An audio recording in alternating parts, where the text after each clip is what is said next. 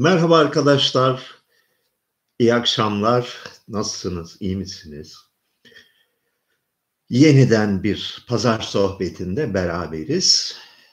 Hava adamızda berbat soğuk olduğu için evde bir türlü doğru dürüst ısınmadığı için böyle yeleklerle ve avcı ceketiyle karşınıza çıkıyorum. Merhaba. Nereden başlayalım? Bir ricayla başlayalım. Şimdi herkes durmadan bana diyor ki bu şeye e, katıl butonu ekle e, kanalına diye. Bunun bir şartı var. 30 bin abone olması lazım. Şu anda 14 bin küsur abonedeyiz. Sizden ricam eşinizi, dostunuzu, akrabanızı, annenizi, babanızı, kardeşini filan ikna edin.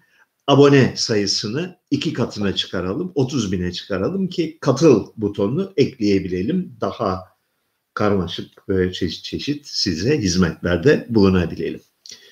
Ee, abone sayısını arttırmamız gerekiyor. Nereden başlayalım bakalım?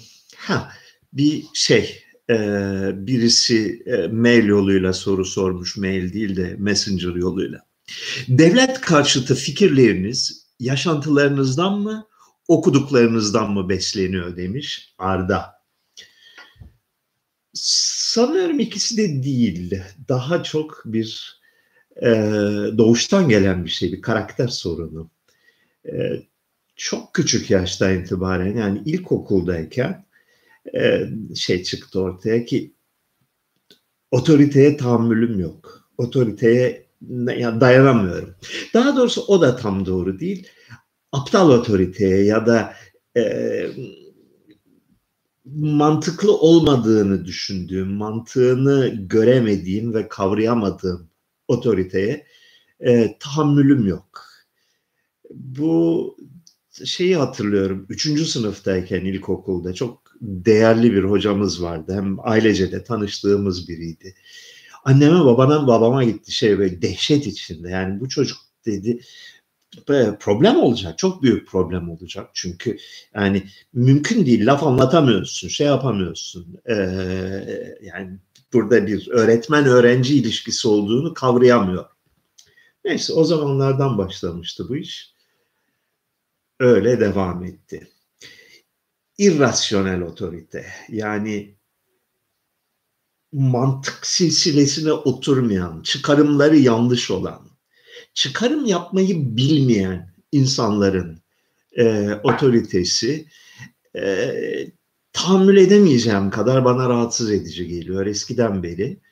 E, devletle ilgili problem de o. Yani hayatımda zaman zaman e, saygı duyduğum otoriteler oldu. Yani aklına ve bilgisine ve olgunluğuna saygı duyduğum insanlara karşı normal bir ilişki içine girebildim. Yani benden üst pozisyonda oldukları halde. E, lisede bir iki çok iyi öğretmenimiz vardı. Daha sonra e, bir iki iyi editörüm oldu. Yani onlara karşı boynum kıldan ince tavrına girebildim. Fakat aptal olduğuna kanaat getirdiğim insanların otoritesini taşıyamıyorum. O da bir önemli bir eksiklik zannediyorum. Hocam, Batılıların servetinde emek ve yaratıcılığın mı yoksa geçmiş sömürü ve istilaların mı payı daha çok? Kolonizasyon ve yağmacılıktan biriken serveti medeniyet postuğunun altında mı gizliyorlar? Her ikisi. İkisini ayırmak çok güç. Yani şu çok açık. Ee, Avrupa'nın e, dünyanın marjinal bir bölgesiyken yani e, diğer yerlere oranla bir Çin'e, Hind'e veya Orta Doğu'ya oranla ikinci sınıf bir yerken, geri kalmış bir yerken aniden yükselmeye geçmesi e, öncelikle Hint Okyanusu deniz yolunu eline geçirmesi peşinden Amerika'yı fethetmesiyle başlar. Yani Amerika'da çok büyük bir yağma yaşandı. Ee, onun peşinden ikinci aşamada Hindistan'da vesairede büyük yağma yaşandı ve bunlar e, Avrupa'nın yüksek bir medeniyet geliştirmesine imkan veren ekonomik birikime kavuşmasını sağladı. Ha, alıp üstüne çökmediler, aldılar ve bununla getirdiği yani o ekonomik güçle ve kendi toplumsal yapılarının özgün bir takım özellikleri sayesinde parçalı yapıları bunların en önemlisiydi.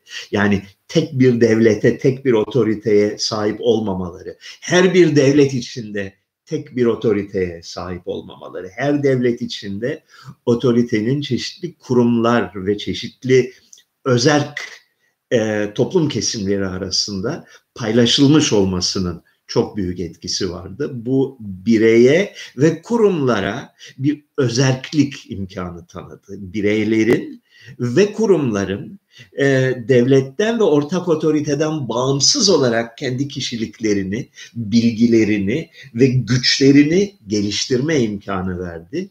Bu da Avrupa'nın 500 yıl süren büyük e, başarı öyküsünün insanlık tarihinde önemli bir dönüm noktası olan başarı öyküsünün püf noktalarıdır gibi geliyor bana. Bir yandan dünyayı yağmaladılar, feci suretle yağmaladılar. Yani utanmazca yağmaladılar, köleleştirdiler. Bir yandan da birçok başka ülkeden daha sağlıklı bir sosyal yapıya sahip oldukları için e, bu ekonomik altyapının üzerine ciddi bir kültürel yapı inşa edebildiler. Ee, bu dediğimiz süreç günümüzde sona ermiştir. Yani bugün e, ne o toplumsal dinamizme, ne kültürel güce, ne de dünyayı sömürecek e, ekonomik ve askeri imkanlara sahip Batı. Amerika bir ölçüde belki hala, Avrupa bitmiş bir kıta izlenimini veriyor ve büyük bir hızla dünyada yeniden 500 yıl önceki marjinalliğine hızla e, adım atıyor. Bu konuda e, net olmamız lazım. Bu da bir sonraki sorunun sorunun cevabını sağlıyordur. Bakayım ne demiştim? Ee, günümüzde ana dili Türkçe olan bir kişinin ilk öğrenmesi gereken yabancı dil İngilizce midir yoksa Almanca mıdır sizce? Hangisini önerirsiniz? Hangi dil daha fazla entelektüel avantaj sağlar? Hiç şüphesiz İngilizce. Yani tartışılmaz bir hadise. Çünkü İngilizce bir şekilde e, günümüzde dünyanın global dili haline gelmiştir. Yani sadece Amerika'nın, sadece İngiltere, İngiltere'nin değil, zaten bir sürü farklı ülkenin dili İngilizce. E, artı e, lingua franca haline gelmiştir. Yani tüm değişik kültürler ve uluslar arasındaki ortak anlaşma dili İngilizce haline gelmiştir. Bu e, Araplar için de geçerli, Etiyopyalılar için de geçerli, Çinliler için de geçerli, Hintliler için de geçerli. Almanca ise e, büyük bir hızla marjinalleşen bir kıtanın bir parçasının dilidir. Geçmişte büyük kültürel e, verimlilik ve canlılık göstermiş olan bir e, ülkenin dilidir. Bugün günümüzde Almanca'da diğer dillerde bulamayacağın okumaya değer bir şey yazılıyor mu gerçekten son 30 40 50 yılda? Çok kuşkuluyum. Çok zannetmiyorum. Yani e, varsa yoksa İngilizce de var. İkinci dil olarak ne öğrenelim diye sorarsanız e, Çince derim herhalde veya Rusça derim veya Arapça derim. Almanca'ya gelmez sıra. Ee, yani artık soğuk savaş yıllarının dünyasında değiliz. Ee, başka bir çağa geçmiş bulunuyoruz. O yüzden ee,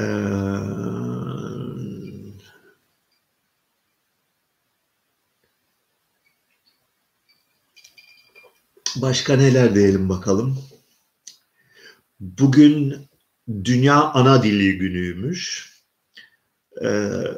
O konuda birazcık konuşmam arzu edildi.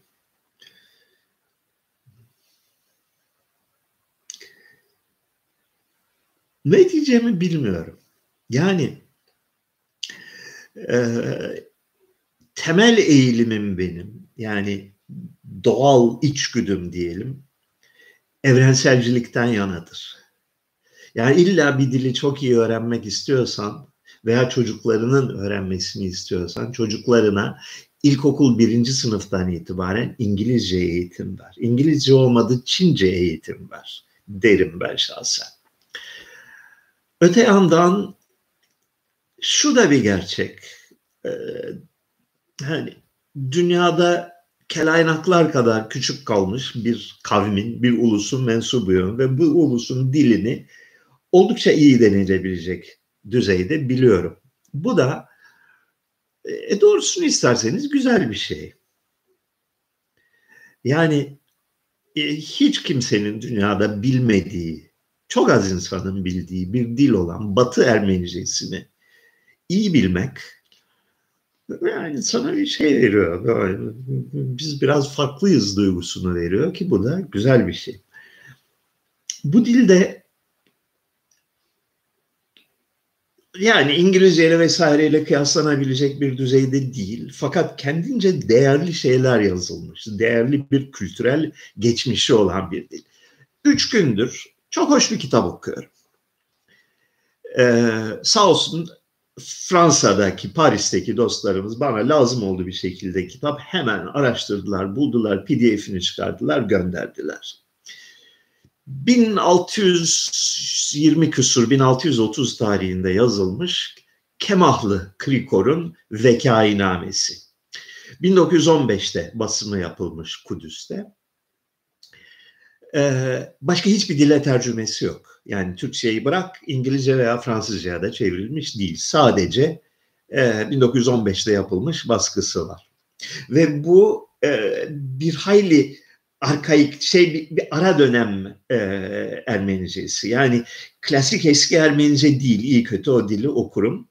E, modern Ermenice de değil. İkisinin ortasında bir hayli Türkçe ile karışık. Yani içinde çok sayıda Türkçe deyim e, geçen bir 17. yüzyıl Ermenicesi. Büyük bir zevkle okuyorum. Yani bayağı yarısına kadar okudum. 700 sayfalık bir kitap. Bu arkadaş e, Kemah'ın bir köyü, Kemah'da doğmuş, Kemah şehrinde doğmuş. E, 1576 tarihinde. Önce e, çobanlık yapmış dağda. Sonra bir derviş, bir keşiş buna okuma yazma öğretmiş. Bir manastıra kapılanmış. Oradan e, değerli bir hocanın peşine takılıp Bayburt'un bir köyündeki başka bir manastıra geçmiş. Orada e, bayağı ciddi bir kültürel temel edinmiş. Yani güzel bir şey tarihi referanslarla e, ne bileyim e, e, klasik edebiyata atıflarla dolu bir şeyi var, bir kültürü var. Oradan gitmiş bir süre o zamanlar Osmanlı Devleti'ne dahil olan şimdi Ermenistan Cumhuriyeti'nde olan bir manastırda bir süre vakit geçirmiş. Sonra İstanbul'a gelmiş. Celali isyanları sırasında büyük Anadolu'dan batıya Ermeni göçü oldu. Yani İstanbul ve Marmara bölgesi e, Ermenilerinin e, kökeni, kaynağı, büyük göçü o tarihlerdedir. 1610 civarında başlar. E, o olayların içinde yaşamış. İstanbul'daki Ermenilerin önemli sözcülerinden biri haline gelmiş. Sonra Tekirdağ Tekirdağ'da büyük bir Ermeni cemaati oluşmuş o yıllarda. Mülteci olarak gitmişler. Sefil koşullarda yıllarca yaşamışlar. Ee, bir evde beş aile üst üste alt alta senelerce e, vakit geçirmiş.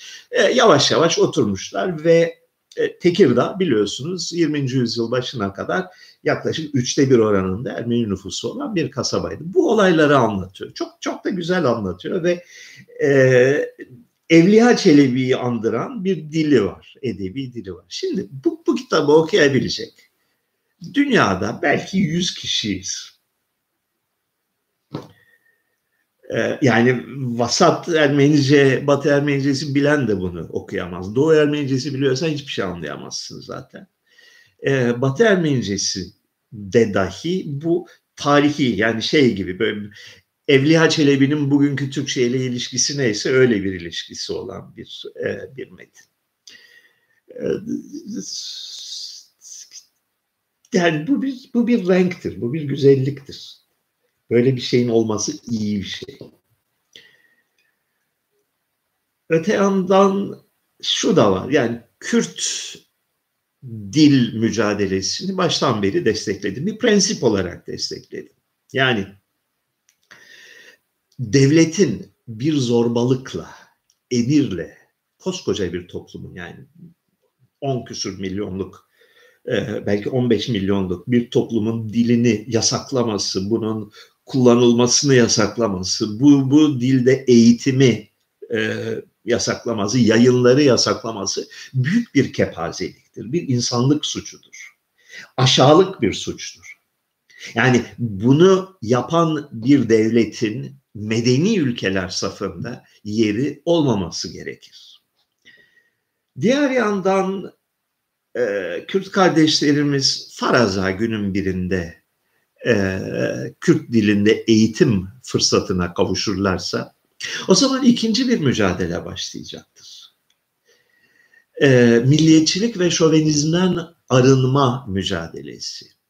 O zaman ben Kürt arkadaşlarımıza diyeceğim ki çocuklarınıza Kürtçe öğretirken boş ver. Yani o da olsun tamam da İngilizce öğretin. Hatta Türkçe öğretin. Hatta Arapça öğretin. Çünkü bu dillerde mevcut olan kültür birikimi her Kürtçe'de bir birimse Türkçe'de 11 birim, İngilizce'de 101 birim kültür birikimi.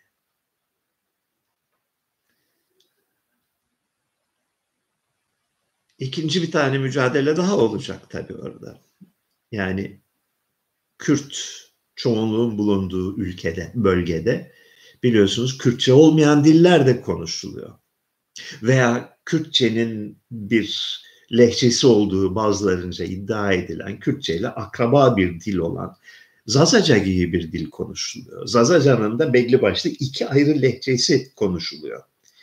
Ki e, modern standartlara, dil bilim standartlarına göre şimdi e, Dersim Zazacası ile Bingöl Zazacası'nı da iki ayrı dil olarak değerlendirme eğilimi e, görünüyor.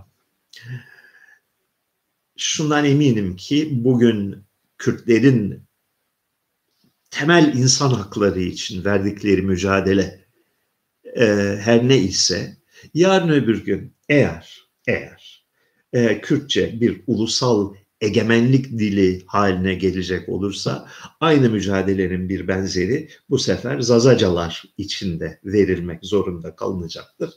Onu da unutmayalım. Yakutsk'a gittiniz mi? Gittiğiniz en soğuk yer neresiydi diye sormuş Volkan.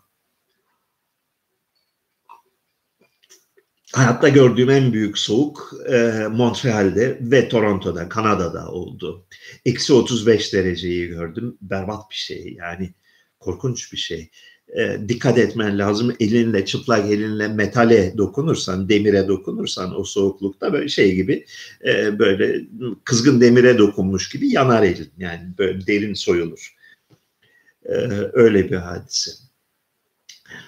Dünyada gittiğim en kuzey nokta ise Ladoga Gölü'nün kuzeyinde e, Valaam Adası diye bir yerde yani Rusya'da. E, Petersburg'dan bir, bir gece 12 saatlik filan bir vapur yolculuğuyla ulaştığın orada bir Ladoga Gölü var biliyorsunuz kocaman Avrupa'nın en büyük gölü. Onun kuzeylerinde bir yerde üzerinde sadece bir takım manastırların bulunduğu bir ada orası. Ee, ondan daha kuzeye gitmedim. Ne zamandı bu? 1993 92'de düştü yolum oralara.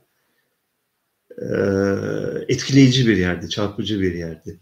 Aslanlı Yol kitabında bunu anlattım. Orada bir şeyle Valam Adası ile ilgili bir bölüm var. Acaba o bölümü oku, okusam mı size diye düşünüyorum. Sonra vazgeçiyorum.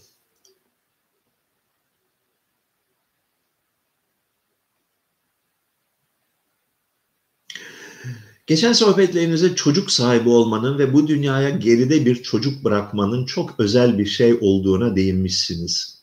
Biraz açar mısınız? Onları doğurarak onların günahına girmiyor muyuz? Ne kadar tuhaf bir düşünce bu. Çocuk doğurarak onların günahına giriyorsun. Yani e, kabul edebileceğim bir düşünce değil. E, ahlaken yanlış bir düşünce.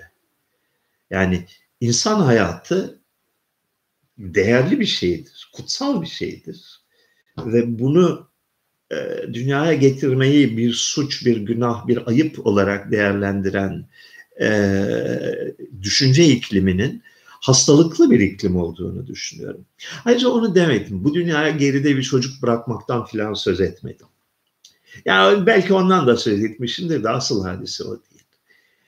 Ee, eğer anarşist bir kişilik yapısına sahipseniz, e, artı e, dini inancınız yoksa, sonraki dünyaya inanmak gibi e, saflıklardan mustarip değilsiniz, e, hayata karşı tavrınız çok tutarsız ve dengesiz hale gelebilir. Yani anlamsız olduğu kanısına varabilirsiniz hayatın bazen zaman zaman.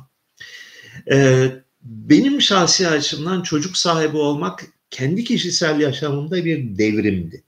Radikal bir devrimdi. Çünkü çocuk meselesinde e, temel bir takım biyolojik içgüdüler devreye giriyor. Yani önüne geçemeyeceğin, aklınla veya kişiliğinle sorun şeyi olmayan, e, ilintisi olmayan önlenemez bir takım şeyler devreye gidiyor. Önemsemek zorundasın çocuğunu.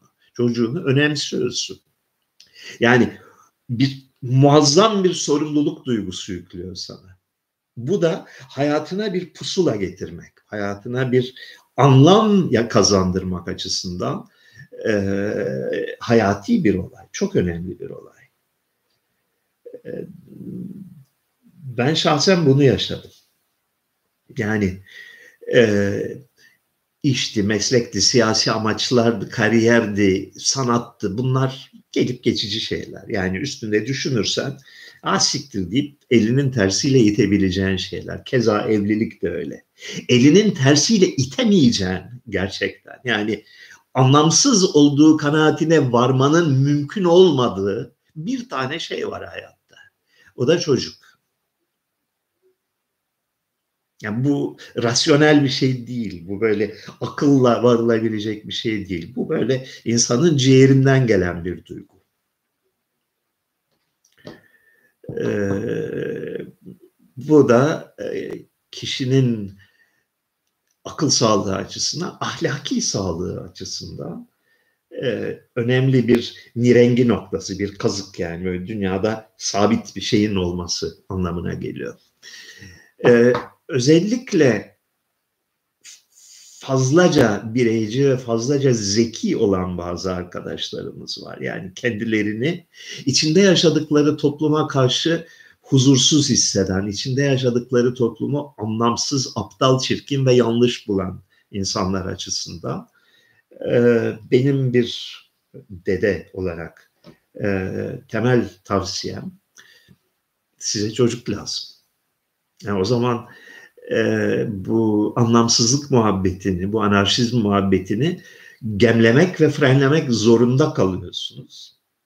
Bu da size iyi gelir. Ee, hocam bir kitapta Abdullahyan ve Allah Verdiyan gibi soyadlarına rastladım. Bunlar resmi soyadı mıdır yoksa lakap mıdır? Ee, tahmin Allah Verdiyan çok tipik resmi bir soyadı. Abdullahyan'ı bilmiyorum. O da muhtemelen e, resmi soyadıdır. Osmanlı Ermenilerinin ezici çoğunluğunu hatta tamamının soyadı Türkçedir. Ee, yani e, boş gezen yandan tut tahta burun yana kadar her türlüsü vardır.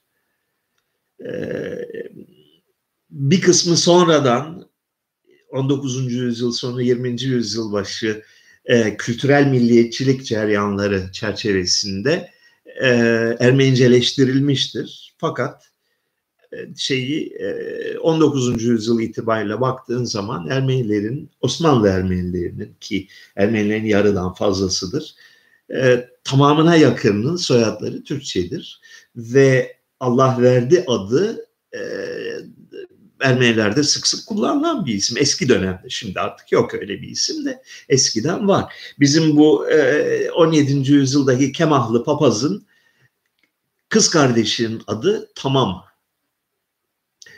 E, kız kardeşinin çocuğunun adı da dur neydi Turfan'da. E, böyle şeyler size sürpriz gibi gelmesin. Hocam Facebook'ta İzmir'de ADD yani Atatürkçü Düşünce Derneği ile yaşadığınız mücadeleden söz etmişsiniz. Neler yaşadınız biraz anlatır mısınız? Size ne gibi zorluklar çıkarıldı? Ne zorluğu? Ölüm kalım mücadelesi verdik o orospu çocuklarına karşı. Ee, bunları e, şu anda baskısı tükenmiş olan fakat internette bulabileceğiniz Şirince Meydan Muharebelerinin Mufassal Tarihçesi isimli bir kitabım var benim. E, Şirince'de belki bir kısmınız çok genç olduğu için hatırlamaz. E, 1998'den başlayıp 2013'e kadar süren e, muazzam bir savaş verdim. Çünkü yani, Ermeni halimle kalkmışım. Üstelik de muhalif üstelik ve şey tehlikeli işlerin içinde olan bir adam. Gitmişim Anadolu'da bir köye yerleşmişim. Orada uslu uslu oturacağıma kalkmışım. E, köyü kalkındırmak, canlandırmak için bir sürü mücadeleye girmişim. Bütün Türkiye'ye örnek olacak nitelikte bir takım e, köyün eski ruhunu ve eski mimarisini canlandırma gibi bir işe girişmişim. Onunla da yetinmemişim. Orada bir matematik köyü, bir tiyatro okulu bilmem ne kurmak gibi. Yani bir Anadolu köyünde, bir dağ köyünde, köy yani bildiğin köy bir yerde. Düne kadar insanların keçi yetiştirmek ve zeytincilik dışında hiçbir boka yaramadıkları bir köyde bir medeniyet vahası yaratmak gibi bir çabaya girişmişim. Bunun için arkama hiç kimseyi almamışım. Bankadan bir kuruş kredi almamışım. Herhangi birine karşı bir e, minnet borcu, bir siyasi destek filan falan gibi işlere girişmemişim. Başlarda e, resmi makamlarla makul, normal yani yasal e, kurallar çerçevesinde bir ilişki kurmaya çalışmışım. Bunun mümkün olmadığını görünce çünkü inanılmaz bir korkaklık, miskinlik ve düşmanlıkla karşılaşmışım devletin her kademesinde. Bir noktaya gelmiş ki yeter artık deyip bunlara savaş açmışım. Tanımıyorum, sizi de tanımıyorum, devletinizi de tanımıyorum, ruhsatınızı da tanımıyorum, kanununuzu da tanımıyorum noktasına gelmiştim. Ee, bunu makul çerçeveler içinde çözmek için e, çeşitli düzeylerde temaslarda bulunurken ee, İzmir Cumhuriyet Halk Partisi Teşkilatı ve özellikle e, Atatürkçü Düşünce Derneği bünyesinde örgütlenen Türk Nazileri e, bir savaş açtılar. Yani bu, bu Ermeniyi burada yaşatmayacağız diye özetlenebilecek. Vatan hainidir. E, Şirince'nin en güzel yerine konmuş. E, kanunlarımızı tanımıyor. Devletimizden nefret ediyor. Vurun kahveye mücadelesine girdiler. O tarihlerde Atatürkçü Düşünce Derneği'nin başı Şener Enur, er, er Uygur isimli eski jandarma komutanı olan bir puşt idi. Bu adam şeyi biliyorum yani işin biraz iç yüzünü biliyorum. Ee, bir buçuk sene içinde İzmir'e 30 defa mı ne gelmiş ve her gelişinde Sevan Nişanyan meselesini nasıl çözeceksiniz, niye çözmüyorsunuz? Bu adamı burada daha niye yaşatıyorsunuz sürecine girmişti. Ee, ırkçılık temeli ırkçılık başka bir şey değil. Irkçılık artı o e, Kemalist faşizmle karşı karşıyasın. Yani e, böyle sürü halinde havlamaya başlayan ve dünyayı vatan ve vatan hainleri paradigmasıyla algılayan bir e, zümre. E, bütün Şirince'deki toplam 20 küsur tane binamıza yıkım kararı çıkardılar. E, ve bunu uygulamak için büyük bir çabaya giriştiler. İzmir İl Özel İdaresi olarak Cumhuriyet Halk Partisi'nin kontrolündeki. E, dedim yani bu iş kan dökülerek çözülür ancak. Yani gelip yıkmaya kalkarsanız buradan cesedimiz çıkar. Sizin de cesediniz çıkar. Yani bu konuda da çok ciddiydim. Yani çatışma, çatışmaysa çatışma. Ben, ben varım. Ee, Allah'tan e, Ankara'dan gelen müdahaleyle durduruldu. Son dakikada durduruldu bu yıkılma hadisesi. E, ve duyduğum ve işittiğim ve anladığım kadarıyla Recep Tayyip Erdoğan şahsen ilgilendi ve olayın çözülmesine başlıca rolü oynadı. En ufak bir çıkar ilişkim, en ufak bir e, ideolojik yakınlığım olmayan biri olarak e, AKP çevrelerinden belki ortak bir o dönemki yaş şeyleri, tarzları buydu. Ee, Türkiye Cumhuriyeti Devleti'nin kokuşmuş bürokrasisine karşı doğal, içgüdüsel bir tepkileri vardı. Benim de o tepkim vardı. O noktadan bir ortak dil yakaladık. Ve doğrusunu isterseniz bana e, korkakça yani e, üstü kapalı aman bizim bu işe bulaştığımız belli olmasın tarzında epeyce destek oldular. Ve bunu kendi inisiyatifleriyle yaptılar. Yani biz gidip onlardan onlara yalvarmadık. Karşılığında bir şey önermedik. Bu öyle küçük bir deneyim değildir. Bu 20 yıl süren bir mücadelede edinilmiş olan e, deneyimdir. Ee, Atatürkçü Düşünce Derneği'nin, Cumhuriyet Halk Partisi'nin, Türk faşizminin temsilcileri olarak nefret edilesi birer pislik yumağı olduğu kanaatini taşıyorum. Hala taşıyorum, her zaman taşıdım ve taşımaya da devam edeceğim. Tehcir zamanında sizin aileniz neler yaşadı, ne bedeller ödediler, İstanbul'da kalmayı neden tercih ettiler?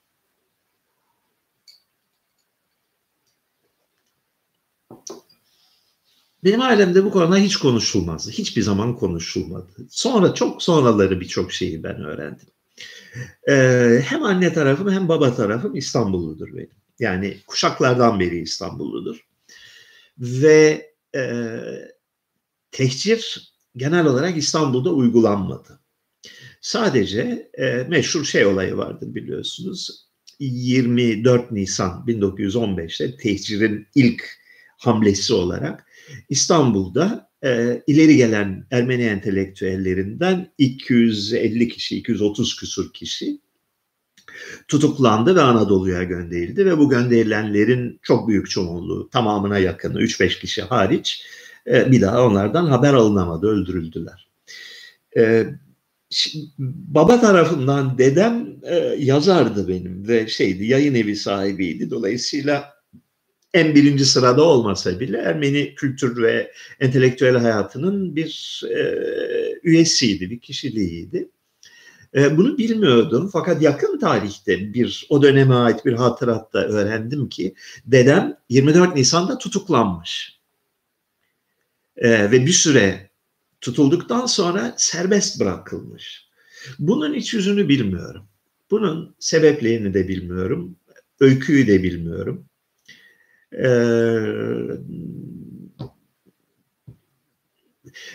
sürgüne o dönemde gönderilenlerden biri bir süre dedemin evinde saklanmış. Böyle hikayeler var. Fakat ayrıntısını bilmiyorum. 1922'ye ee, dek İstanbul'da bir şekilde varlıklarını sürdürmüşler. Yayın evi vardı dedemin ve özellikle Fransız, modern Fransız edebiyatının Ermenice'ye tercümelerinin yayınlanmasında e, aktif olan bir yayın eviymiş. E, 1922'de e, İzmir'in Türklerin eline düşmesinden sonra e, İstanbul Ermenileri büyük bir paniğe kapıldılar ve e, o dönemde Fransa İstanbul Ermenilerinin kitlesel olarak Fransa'ya göçüne izin verdi ilk kez olarak. Yani 1915'te böyle bir olay olmadı. Fakat 1922'de İstanbul Ermenileri e, topluca e, Fransa'ya göçtüler. Yani E22 e, 9 Eylül'de İzmir'in Türklerce alınmasından hemen sonraki aylar içinde büyük panik halinde gemilere dolup gittiler. Benim e, babamın ailesi de topluca beş kardeş, babaannemler beş kardeşler hepsi de kalkıp e, Fransa'ya, Paris'e göçmüşler. Dedem de gitmiş.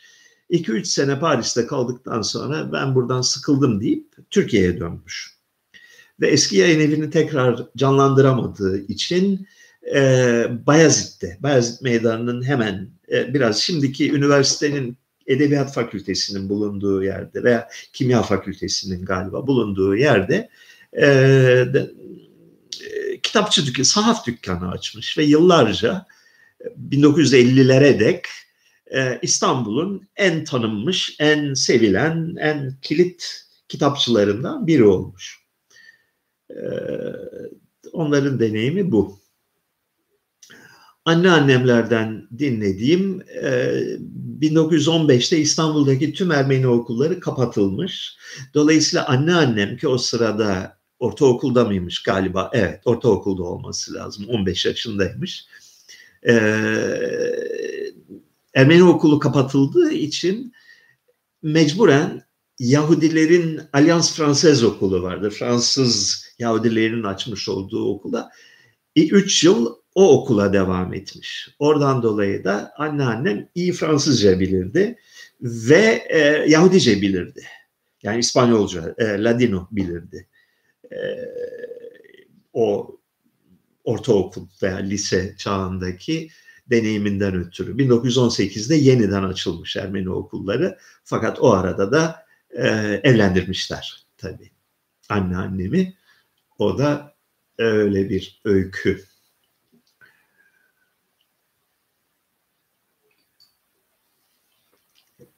Hocam grup yorumu destekleyen solcu Katalan şarkıcı Pablo Hasan'ın tutuklanması İspanya'da protestolara neden oldu. Sizce Katalanlar ve Basklar neden asimile değil ve oranın Dersimi gibiler? Pek oranın Dersimi gibi değiller. Daha farklı bir hadise var orada. Orada tersi bir hadise var. Ee, Katalonya ve e, Bask ülkesi İspanya'nın geri kalan kısmından çok daha zengin, daha gelişmiş yerler. Ee, yani e, gerek sanayileşme açısından, gerek kültür açısından, gerek Avrupalılık açısından e, Kastilya'dan yani Madrid ülkesinden kendilerini çok daha üstün gören iki kavim Baskılar ve Katalanlar. E, bugün varılan noktada tahmin ediyorum ki kilit hadise e, Franco diktatörlüğü zamanında bu iki millete uygulanan şiddetli, feci, faşist baskıdır. Yani o baskı olmasaydı Avrupa'nın diğer ülkeleri gibi e, doğal akışına kalsaydı olay büyük bir ihtimalle bugün Katalonya'da ve Bask ülkesinde bu derece şiddetli bir milliyetçilik ceryanı olmazdı.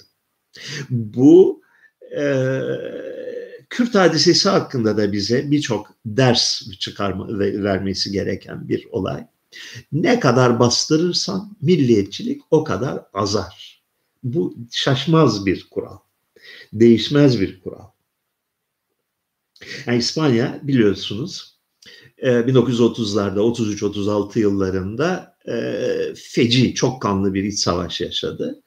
E, bunun sonucunda işte İtalyan faşizmine, Alman nazizmine özenen ve Türkiye'deki Cumhuriyet Halk Partisi rejimine özenen bir faşist idare e, şeyin e, İspanya'nın başına geçti ve 1970'lere kadar her ne kadar bir miktar yumuşadıysa da ağır bir polis devleti, ideolojik saplantılar, e, zorbalık ve hukuksuzlukla ülkeyi yönettiler. Ve bu dönemde de rejimin en büyük korkusu, en büyük paranoyası Katalanlık ve baskılık hadiseleriydi. Çünkü hem Katalonya hem Bask ülkesi iç savaşta cumhuriyetçileri desteklemişti. Yani rejime muhaliftiler.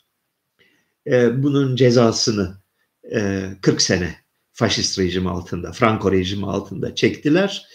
Şimdi İspanya o 40 senenin cezasını çekmekle meşgul. Ee, Kürt hadisesi de eninde veya sonunda aynı noktaya gelecektir. Ee, geçen hafta sözünü ettim, önceki haftaydı galiba sözünü ettim. Yeniden sözünü etmekte fayda var. Çünkü galiba pek duyulmamış şeyin programın adı. Lavaglia e, veya e, The Barrier İngilizcesi diye bir dizi var Netflix'te. E, bu dizide yeni çağın polis devletinin nasıl ve ne şekilde işleyeceğine dair çok esaslı gözlemler var. Dizinin bütünü fazla bir anlam ifade etmiyor. E, yarısından sonra dizi iyice cıvıtıyor. Yani bayağı böyle çizgi roman şeyine dönüşüyor da. E, en azından bir iki bölümünü izleyin derim. E, çünkü çok gerçekçi bir e, tablo. Ve şaşırtıcı olan şu, bu pandemi hadisesinin çıkmasından birkaç ay önce tamamlamışlar diziyi. Ve şaşmaz bir netlikte görmüşler şu son bir yılda yaşadıklarımızı. Çok çarpıcı bir netlikte e, kavramışlar. Bunu da e, Franco rejiminin anılarının taze olmasına borçlular zannediyorum. Yani Avrupa'nın geri kalan kısmı ve Batı dünyası özellikle Amerikan dünyası faşizmin ne menen bir şey olduğunu yeterince tanımıyor veya unutmuş. İspanyollar henüz unutmamış. Çünkü yaşayan hafızada mevcut onlarınki. Hala bugün yaşayan insanların gençliğinde yaşandı bu olaylar. Ee, dolayısıyla e, özgürlüklerin ortadan kalktığı bir toplumun nasıl bir girdaba sürüklenebileceğini çok daha net kavruyorlar. Bir Fransız'a, bir İngiliz'e, bir Alman'a oranla. Ee, ve kuşkunuz olmasın dünya çok pis bir şekilde bir faşizme yuvarlanıyor. Batı dünyası. Ee, yuvarlandı bile hatta. Ee, ve daha uzunca bir süre bunun geri dönüşü olmayacak.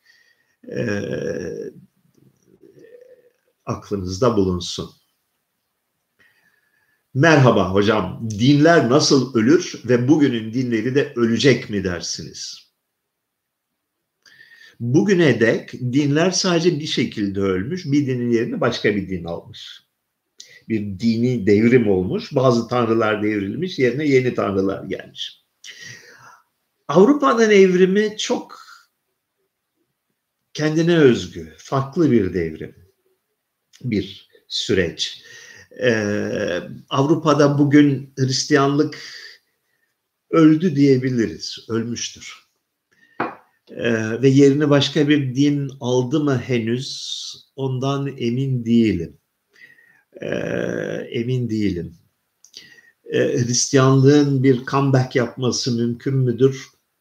Amerika'da olabilir sanki, Avrupa'da zor görünüyor. Ee, Avrupa'daki sürecin yani dinin kendi içinde parçalara bölünmesi ve siyasette etkisini kaybetmesi sürecinin İslam ülkelerinde aynen tekrarlanacağını düşünenler çok feci surette yanılıyorlar. Ee, benzersiz bir süreçtir Avrupa'nın yaşadığı ve bu sürecin de tıkandığı bir noktaya gelmiş bulunuyoruz bugün dünyada.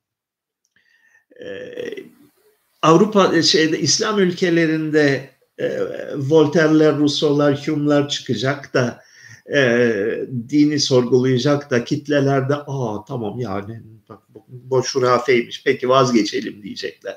Yok öyle bir şey. Olmayacak o. Ee, ne olabilir? Bu inanç sisteminin yerine başka bir inanç sisteminin gelmesidir bir ihtimal. Ya da var olan inanç sisteminin bir şekilde e, reel olayların, tarihin e, depremleri sonucunda aksının kayması, şaftının kayması ve başka bir şekil almasıdır. Bu ikisinden biridir. Ve tekrar tekrar onu söyleyeceğiz. İslam ülkelerinde bugün yaşanan olay İslam krizi değildir. Ee, ümitsizlik krizidir. Geniş toplumsal kesimlerin uzun süren bir aşağılanmanın sonucunda isyan etmeleri ve tutunacak başka bir dalları olmadığı için geçmiş, çağı geçmiş bir ideolojiyi kendilerine bayrak ve siper edinerek sınıf mücadelesi vermeliydi. Sınıf mücadelesidir. Ve bu sınıf mücadelesini onların kazanacağı çok nettir. Türkiye'de çok net bir şey yaşandı. Türkiye'de e, Cumhuriyet'in sahibi olan sayıca az, e, ekonomik imkanları yüksek ve uluslararası bağlantıları kuvvetli olan bir e, burjuvazi, bir elit sınıf e, bugün yenilgiye mahkumdur, yenildi. Siyasi sahadan tasfiye edildi. Bunun temelinde yatan asıl neden bu elit zümre Batı'nın egemenliği fikri üzerine kuruluydu. Bu 19. yüzyılda Tanzimat döneminde 20. yüzyıl başında Batı'nın tartışma kaldırmaz bariz sarih üstünlüğü uluslararası egemenliği söz konusuydu uzunca bir süre. O dönem geçtikten sonra bu sefer NATO kimliği altında askeri egemenliği söz konusuydu. Türkiye Batı'nın kontrolünde olan, Batı'yla işbirliği halinde olan bir yönetici sınıfı. Bu yönetici sınıfı e, kötüdür, kakadır demiyorum. Elit olmak kötü bir şeydir de demiyorum. Büyük yanlışlar yaptılar. Yanlış ata oynadılar kendilerini değişen dünyaya adapte edemediler. Bu da üzücü bir şeydir. Fakat sonuçta Batı dünyası sarsılıp e, egemenliğini kaybedince, kültürel üstünlüğünü kaybedince, içte de onların temsilcisi olan e, Türk elitlerinin, beyaz Türk elitlerinin dayanağı kaydı altından şeyi kalmadı. E, ayağının altından halı çekildi ve gümbür gümbür devrildiler. E, devletin tüm kademelerinden dışlandılar.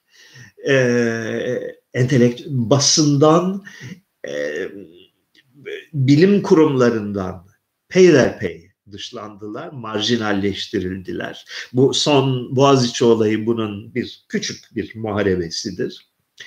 E, kapitalizm sahasında yani e, iş sahasında sahip oldukları mutlak egemenlik sarsıldı ve yanı sıra başka bir kültüre mensup olan, kapılarına maşallah şeyi açan, e, mavi boncuğu asan bir sınıf tarafından birçok mevzileri ellerinden alındı. E, Türkiye Tanzimat'la birlikte egemen olan ve düne kadar egemenliğini sürdüren zümre yenilmiştir. Güruh güruh yurt dışına kaçtılar 2000'li 10'lu yıl 2010'lu yıllarda. Şu anda e, Kuzey Amerika'da, Güney Afrika Cumhuriyeti'nde, Almanya'da, İngiltere'de, Hollanda'da her birinde koca koca Türk e, diasporaları oluştu. Türk e, getoları oluştu. Yunanistan'da her birinde. E, derken son birkaç yılda o kaçma imkanı da ellerinden alındı ve kuyrukları kıstırıldı Türkiye'de dışarı çıkamıyorlar. İyi bir şey olmadı. Bu insan söylediğim insanlar düşman değil benim dostlarım. Tanıdığım insanlar, sınıf arkadaşlarım. Ee, aynı kültüre üç aşağı beş yukarı sahip olduğumuz insanlar. Aynı mahallelerde oturmuşuz. Gerçi ben o mahallelerden gına getirmişim, gitmişim bir köye yerleşmişim Türkiye'de. Çünkü e, belki yıllar öncesinden gördüm gelen felaketi. Çünkü e, ideolojik olarak e, öylesine bir kör noktaya saplanmışlardı ki arkadaşlarımız bu kör noktaya saplanmış oldukları sürece Türkiye'de bir istikballeri olmadığını göremediler e, Kemalizm dediğimiz şey bunun bir e, simgesidir, bir şeyidir, sembolüdür. Kemalizm bir aptallığın adıdır. Ne yazık ki ikna edemedik. Ne yazık ki uyanamadılar. Ve sonuçta feci surette yenildiler. ve yenilmeye devam ediyorlar. Bu da e, Türkiye için bir felaket oldu. Çünkü eğitimli sınıflarını kaybeden uluslar en az bir kuşak, belki iki, üç kuşak boyunca karanlığa ve zavallılığa ve sefalete mahkumdurlar.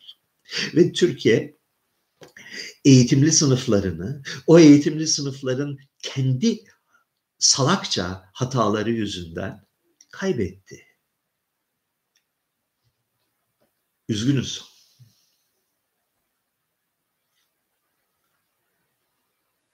ABD ve AB bir kutup, Çin ve Rusya diğer kutup mu olacak hocam? Böyle bir dünyada Hindistan'ın rolü ne olur sizce? Meteoroloji tahmini gibi bir şey bu. Bilemez. Ee, İkinci Dünya Savaşı nasıl başladı biliyorsunuz değil mi? Hatırlıyorsunuz. Dünyada iki tane karşıt e, ideolojik kutup vardı. Bir yanda Almanya sağ, diğer yanda Sovyetler Birliği sol olmak üzere iki kutup. Ve bu ikisi birbiriyle çok feci kapışacak deniyordu. Bir gün dünya sabahleyin uyandı ve dehşetle öğrendi ki ikisi saldırmazlık paktı imzalamışlar. Ve ertesi hafta iki taraftan saldırıp Polonya'yı işgal etmişler. Bam! Yıldırım gibi. Ee,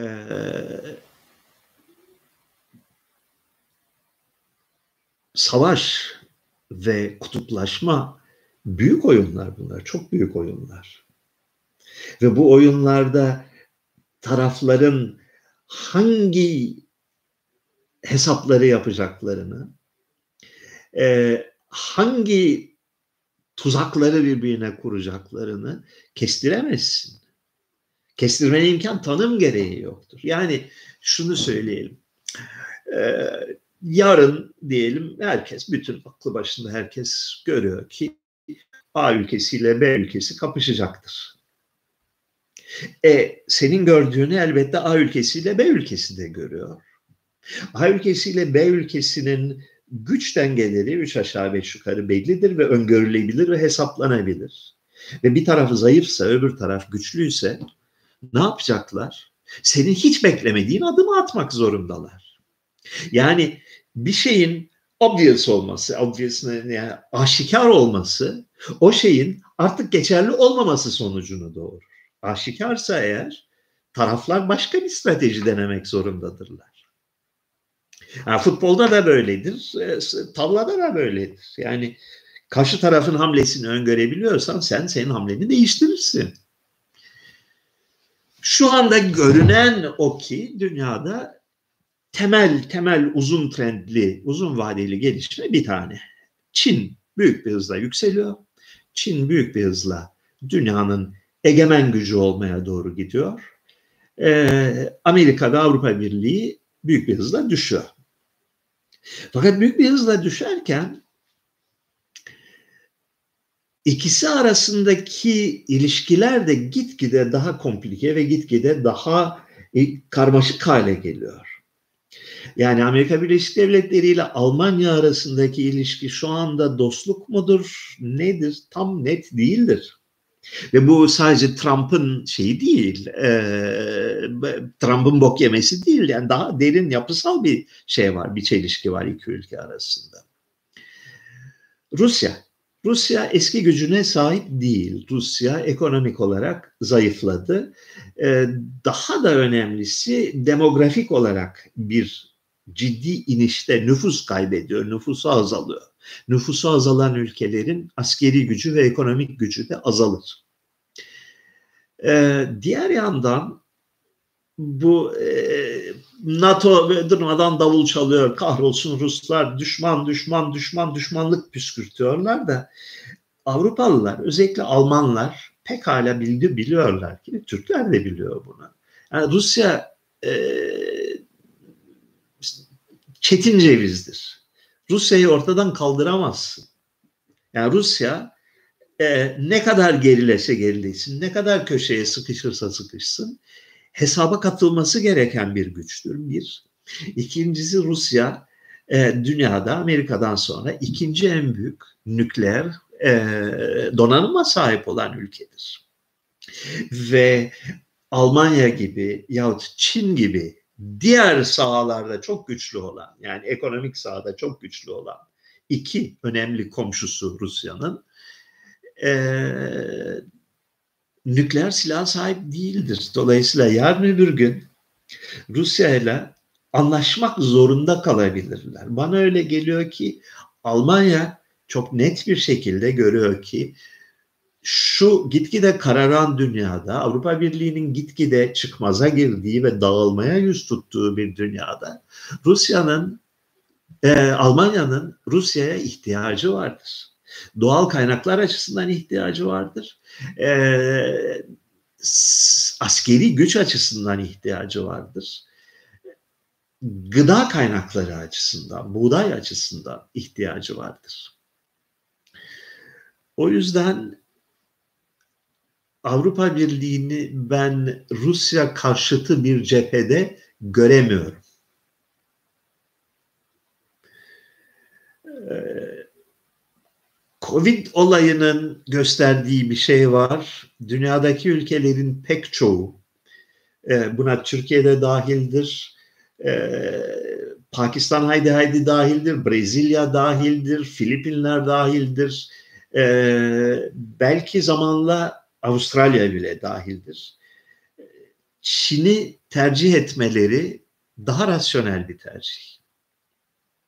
Amerika Birleşik Devletleri'nden, NATO'dan daha akılcı bir tercih olmaya başladı Çin. Bu yavaş dönüşüm hangi noktada aniden hızlanır ve hangi sonuçları doğurur kestirmek çok güç.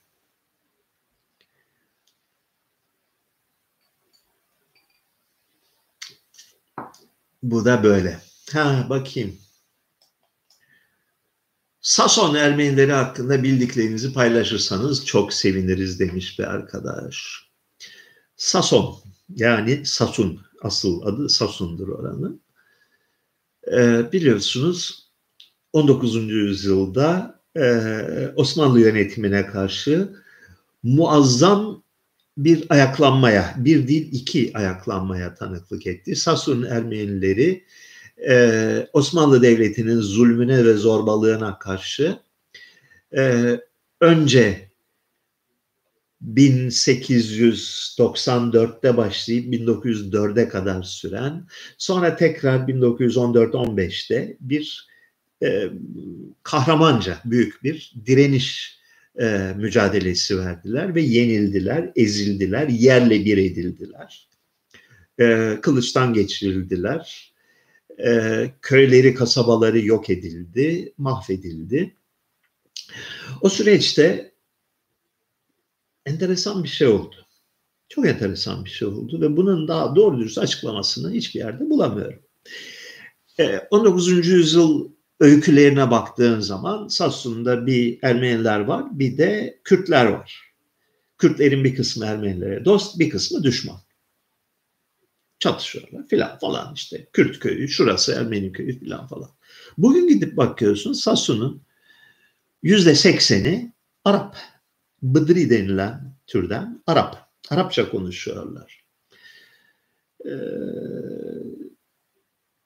yaygın kanıya göre daha iki kuşak öncesine kadar büyük çoğunluğu Ermeniymiş. Araplaşı vermişler. Ne kadar doğrudur? Ne kadar yani belki bir Arap unsuru da vardı evlilikler yoluyla veya asimilasyon yoluyla e, Ermenileri e, aralarına aldılar. Güzel bir memleket Sason. Çok çok çok dağlık, çok görkemli Ulaşımı zor. İnsanı çok konuksever.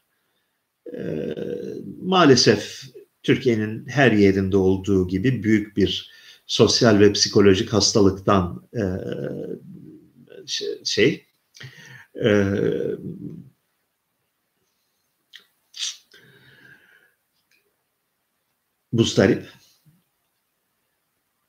define arıyorlar deliler gibi define arıyorlar. Hayatta başka hiçbir amaçları, hiçbir hedefleri, hiçbir değerleri kalmamış. Tek konuları, tek hedefleri, tek e, tutkuları define bulmak ve böylece kısa yoldan e, gayrimeşru bir şekilde zengin olmak. Hiçbir şey bulamıyorlar. Yok çünkü define. Fakat bu bir çılgınlık halinde define arıyorlar. Ermeni definesi arıyorlar. Her tarafı delik deşik ediyorlar. Tek bir tarihi bina bırakmamışlar. Hepsini köklerine kadar sökmüşler. Çünkü define arıyorlar. Bu bir toplumsal hastalık. Çok ağır bir hastalık ve kişisel bir hastalık. Yani bu bir psikolojik çürüme hadisesi. Ee, ve ne yazık ki Türkiye'nin neredeyse yüzde doksanı bu hastalıktan mustarip.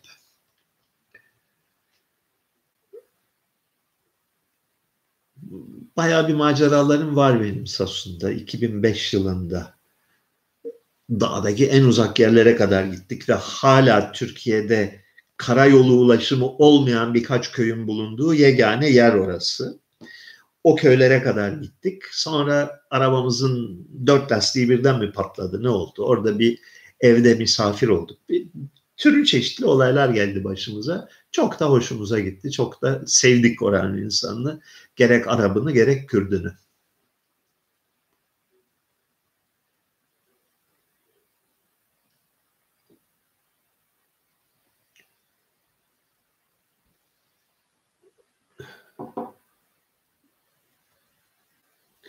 ...300 yıldır Rusya'ya yeniliyoruz. Bu bir gerçek demiş Savucu Tekin.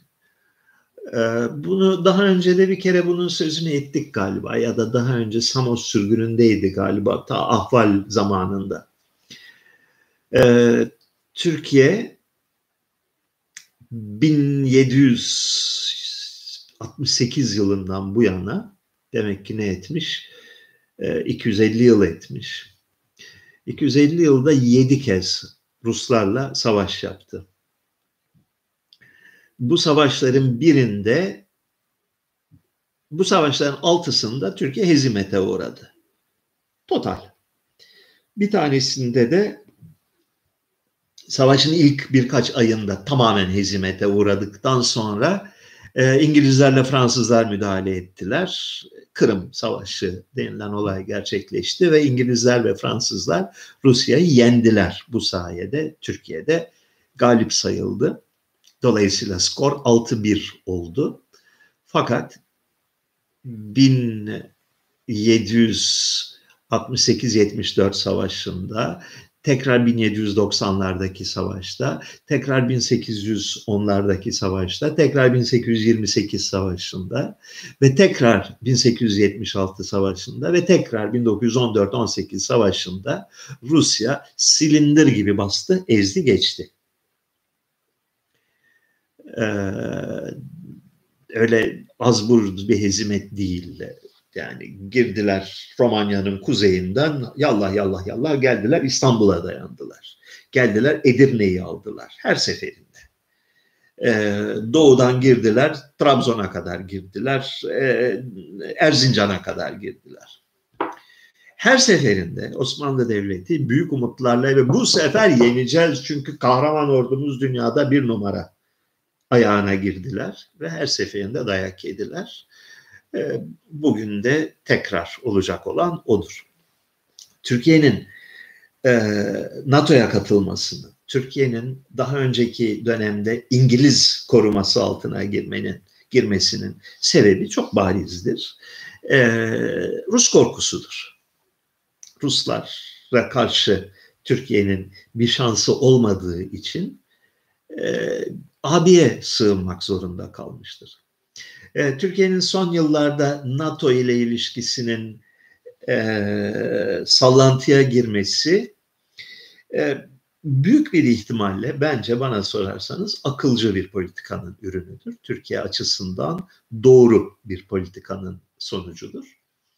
E, çünkü NATO güvenilirliğini kaybetmiştir. E, NATO e, Kosova'dan ve Libya'dan başlayan bir süreçte, ondan sonra Irak'la, Afganistan'la devam eden bir süreçte, Suriye ile devam eden bir süreçte bir e, tavan arasındaki deli rolünü oynamaya başlamıştır. E, dünya barışı için ciddi bir tehlike e, temsil etmeye başlamıştır. Siyasi tutarlılığı ve e, güvenilirliği ciddi şekilde sorgulanmaya başlamıştır. Böyle bir ortamda Türkiye'nin e, diğer geleneksel Osmanlı politikası olan Batı ile Rusya'yı birbirine karşı oynama politikasına dönmesi üzerinde ciddiyetle düşünürseniz Türkiye açısından doğru olan politikadır. Bunu ne derece başarıyorlar, ne derece ustaca oynuyorlar oyunu onu bilemem. O ayrı bir me- mevzu. Fakat prensip olarak Türkiye'nin NATO ile arasına belli bir mesafe koyması ve Rusya ile daha girift ilişkiler içine girmesi doğru bir politikadır. Fakat Türkiye'nin tek başına Rusya'ya karşı bir şansı yoktur.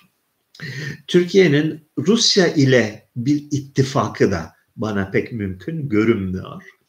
Çünkü e, Türkiye'nin bölgesel çıkarlarıyla Rusya'nın bölgesel çıkarları birbirine zıttır. Birbiriyle uyuşmaz. Her iki tarafta bir yandan kol kola girmiş güzelce sohbet ederken bir yandan birbirlerini nasıl arkadan bıçaklarız hesabı yaptıkları bilinen bir gerçektir. Ee, olası bir çatışmanın, olası bir e, konflagrasyonun odak noktası da tahminen büyük bir ihtimalle e, Ermenistan'dır. Çünkü Ermenistan iki ülkenin sinir uçlarının birbirine dokunduğu yerdir. E, doğrusunu isterseniz geçen seneki Karabağ Savaşı'nda ben Türkiye ile Rusya'nın birbiriyle sıcak çatışmaya girmesi ihtimalini yüksek gördüm. Bir sonraki seferinde ne olur bilmiyorum. Hocam zeka hakkında ne düşünüyorsunuz? Sizce doğuştan mı gelir yoksa geliştirilebilir, geliştirebilir miyiz? Cevabını bilmiyorum. Yalnız şöyle bir şey, bu iki verdiğin seçenekten ayrı bir, bir de üçüncü seçenek var. Onu da göz ardı etme. Belki doğuştan değil de yaşamın ilk 3-4 ayında şekillenen bir şeydir. Gitgide o kanıya vardım. Ya da zaman zaman o kanıya kapılıyorum ki zeka bir duruştur. Bir yüz ifadesidir. Zeki görünen insanlar zekidir. Çünkü zeka demek bir tür uyanıklık demek. Bir tür böyle zihinsel kapasiteni açma, olaylara e, farkındalıkla yaklaşma hadisesi. Bir duruş, bir tavır. E, beş çocuğum oldu benim. Beş çocuğu e, küçük ilk doğuşundan itibaren izleme fırsatını buldum. Şöyle bir şey gözledim. Bilmiyorum. Bu konuda benden daha uzman olanlar mutlaka vardır. Ee, ilk doğduğunda çocuk salak bir şeydir. Yani böyle gözleri bir gibi gözü havaya bir gözü yere bakar. Ee, bir yüz ifadesi yoktur ve insanları tanımaz. Ee, aşağı yukarı üçüncü aya doğru bazen daha erken bazen bir buçuk aylıkken e, beş altı haftalıkken e, şey oluyor. Birdenbire anneyi ve babayı tanımaya başlıyor ve yüz ifadelerini tanımaya başlıyor. Yani birden gözleri kilitleniyor senin gözüne ve tanıyor. Yani anlıyor. Anlamasıyla birlikte şunu görüyorsun. Anne ve babanın yüz ifadesini ediniyor. Çok hızlı bir şekilde onlardan e, gülümseme şekli, bakış şekli, e, ne bileyim göz şekli, kaş şeklini ediniyor. Böyle kilitleniyor anne babaya zekanın oluşumunda belki de kilit hadise bu. Yani doğumdan 2-3 ay sonrası. Teori bu yani. Bu child developmentçılar benden daha iyi bilirler diye tahmin ediyoruz. AB'nin dağıldığını hangi somut verilere bakarak söylüyorsunuz? Ee, Türkiye'den bakınca AB çok romantik bir şey gibi görünüyor. Yunanistan'dan bakınca öyle görünmüyor. Ee, şu anda belki Almanya hariç, belki Almanya'da dahil olmak üzere hangi Avrupa ülkesinde yarın referandum yaparsan Avrupa Birliği'nde kalalım mı kalmayalım mı diye açık farkla hepsinde olumsuz sonuç çıkacağını düşünüyorum. Belki Doğu Avrupa ülkeleri hariç. Ama İtalya'da, İspanya'da, Fransa'da, e, Hollanda'da, Danimarka'da, Yunanistan'da bugün referandum yap. E, açık farkla hepsinin tavrı Avrupa Birliği'nden çıkmak olur. E, mali açıdan Avrupa Birliği bir çıkmazda yani şu anda çılgınca para basmakla meşguller. E, bürokratik yapı e, tıkanmış ve meşruiyetini kaybetmiş durumda. Ee, özellikle bu son aşı krizinde ilk kez yani Avrupa Birliği tarihinde ilk kez Alman devleti dahi Avrupa Birliği bürokrasisini bypass etme ve güvenini kaybetme yönünde emareler göstermeye başladı.